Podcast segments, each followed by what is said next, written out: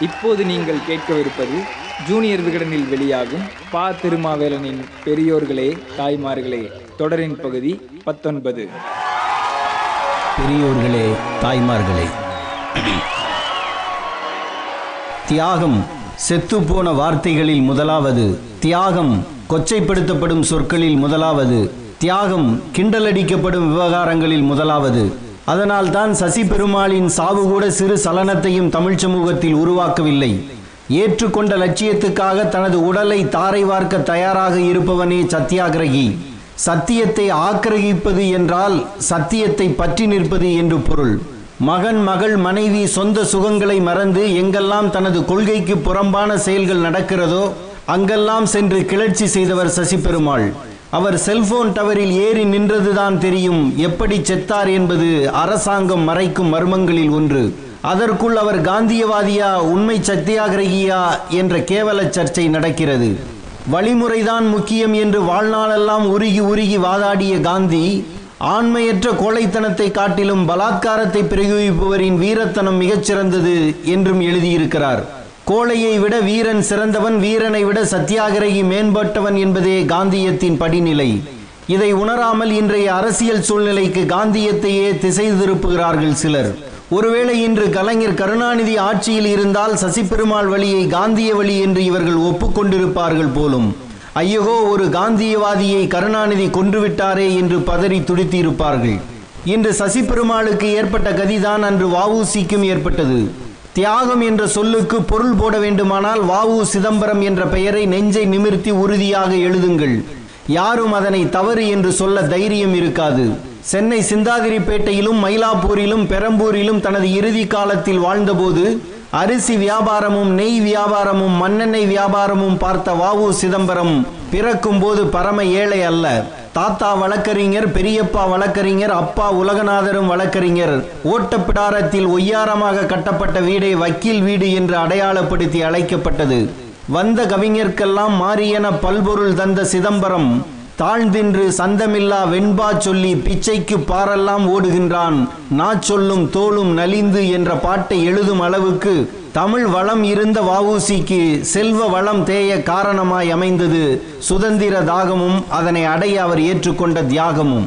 இந்திய தேசிய காங்கிரஸ் பம்பாயில் தொடங்கிய பத்து ஆண்டுகளுக்குள் ஓட்டப்பிடாரத்தில் அதன் கிளையை தொடங்கியவர் வாவு சிதம்பரம். தென் மாவட்டத்தில் புகழ்பெற்ற குற்றவியல் வழக்கறிஞர். திலகர் பேச்சு அவரது வாழ்க்கையின் திசையை மாற்றியது. சட்ட புத்தகம் நீதிமன்றம் அனைத்தையும் தூக்கி வீசிவிட்டு வீதிக்கு வந்து வெள்ளை அரசாங்கத்துடன் வாதம் தொடங்கிவிட்டார். சுப்பிரமணிய சிவாவின் பேச்சு இவரது நாடி நரம்புகளை புடைக்கச் செய்தது. வாவூசியும் சிவாவும் இணைந்த கைகளாக தென்னாடு முழுக்க தெருதோறும் தேசியம் விதைத்தார்கள்.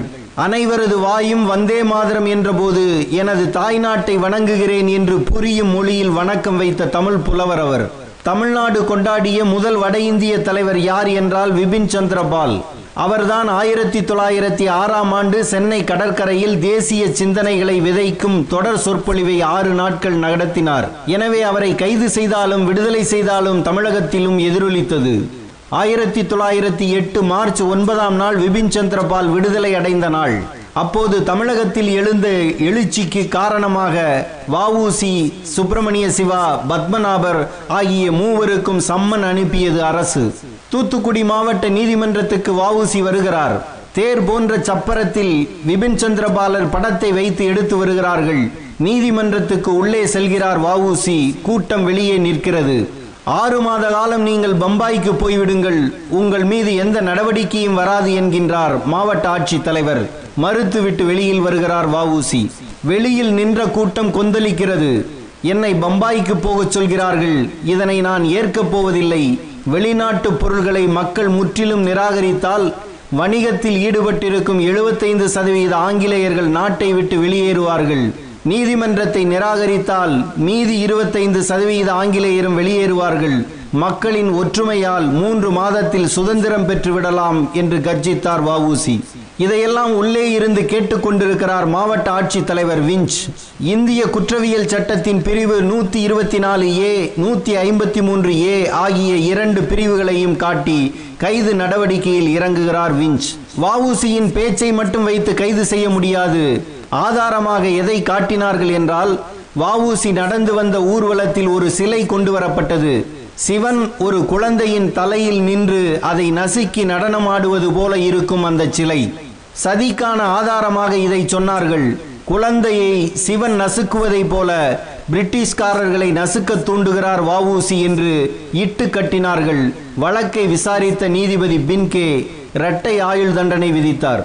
இந்தியா முழுமைக்கும் அதற்கு முன்னும் பின்னும் விடுதலைக்காக போராடியவர்களுக்கு இரட்டை ஆயுள் தரப்பட்டதே இல்லை. வஉசி மிகப்பெரிய ராஜதுரோகி அவரது எலும்பு கூடும் ராஜதுரோகமானது சிதம்பரத்தின் பேச்சையும் பாரதியின் பாட்டையும் கேட்டால் செத்த பிணம் உயிர் பெறும் என்று தனது தீர்ப்பில் எழுதினார் நீதிபதி பின்கே. இந்திய கவர்னர் ஜெனரல் மிண்டோவுக்கு இந்திய அரசு செயலர் மார்லி லண்டனில் இருந்து எழுதி அனுப்பிய கடிதத்தில் இது மாதிரியான அரக்கத்தனமான தண்டனைகளை என்னால் ஏற்க முடியாது. நாம் அமைதியை பாதுகாக்க வேண்டும். ஆனால் அளவுக்கு மீறிய கடுமை அமைதிக்கான வழி என்று அது வெடிகுண்டு கலாச்சாரத்தின் வழியாகும் என்று கண்டித்தார். எதிரிகளை அடக்குவதில் கூட அடக்குமுறை தவிர்க்கப்பட வேண்டும் என்று நினைப்பவர்களாக பிரிட்டிஷாரில் ஓரிருவராவது இருந்தார்கள். இதையெல்லாம் சொல்வதற்கு ஒரு மார்லி கூட இன்று இல்லை. டாஸ்மாக் கடைகளை முற்றுகையிட்ட மாணவ மாணவிகளை இரும்பு கம்பிகளால் வெறிகொண்டு அடிக்கிறது காவல்துறை. நம்பிக்கைகளை மட்டுமே நட்சத்திரங்களாக கொண்ட மாற்றுத்திறனாளிகளை கைது செய்து ஊருக்கு வெளியே இருட்டில் கொண்டு போய் விடுகிறது குருட்டு அரசு.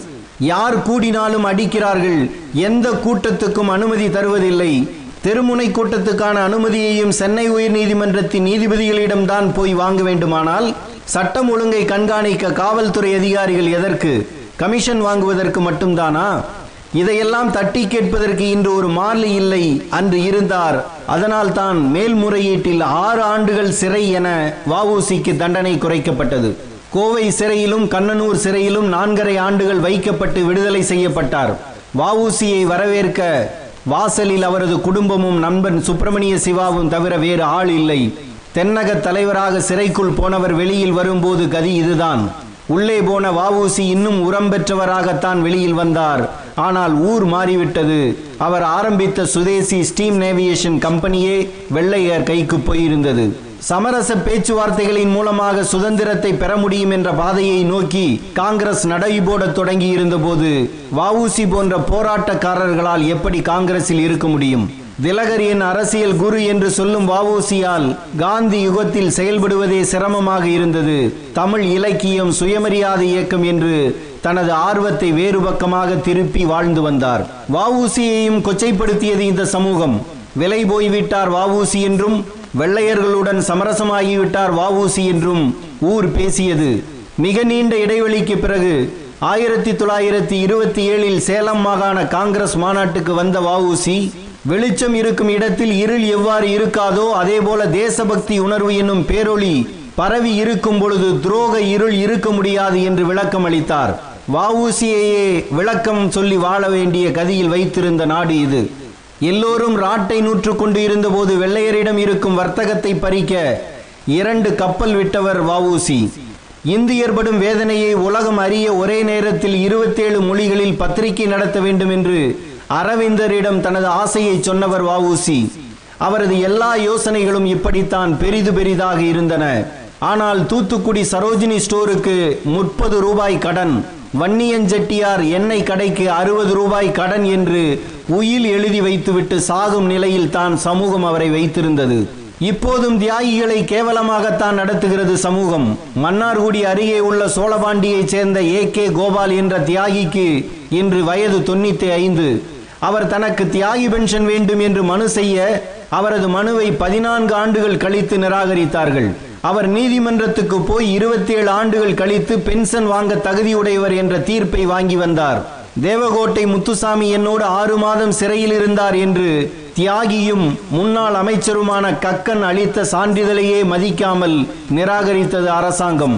ஏ கே கோபாலும் தேவகோட்டை முத்துசாமியும் இல்லாவிட்டால் இன்றைய ஆட்சியாளர்கள் பதவி பிரமாணம் எடுத்திருக்க முடியுமா? அதிகாரிகள் ஆதிக்கம் செலுத்தி இருக்க முடியுமா? உயிரை கொடுத்தவர்களுக்கு பென்ஷன் கொடுக்காமல் உயிரை வாங்குவதற்குத்தான் சுதந்திரம் வாங்கி வந்தோமா?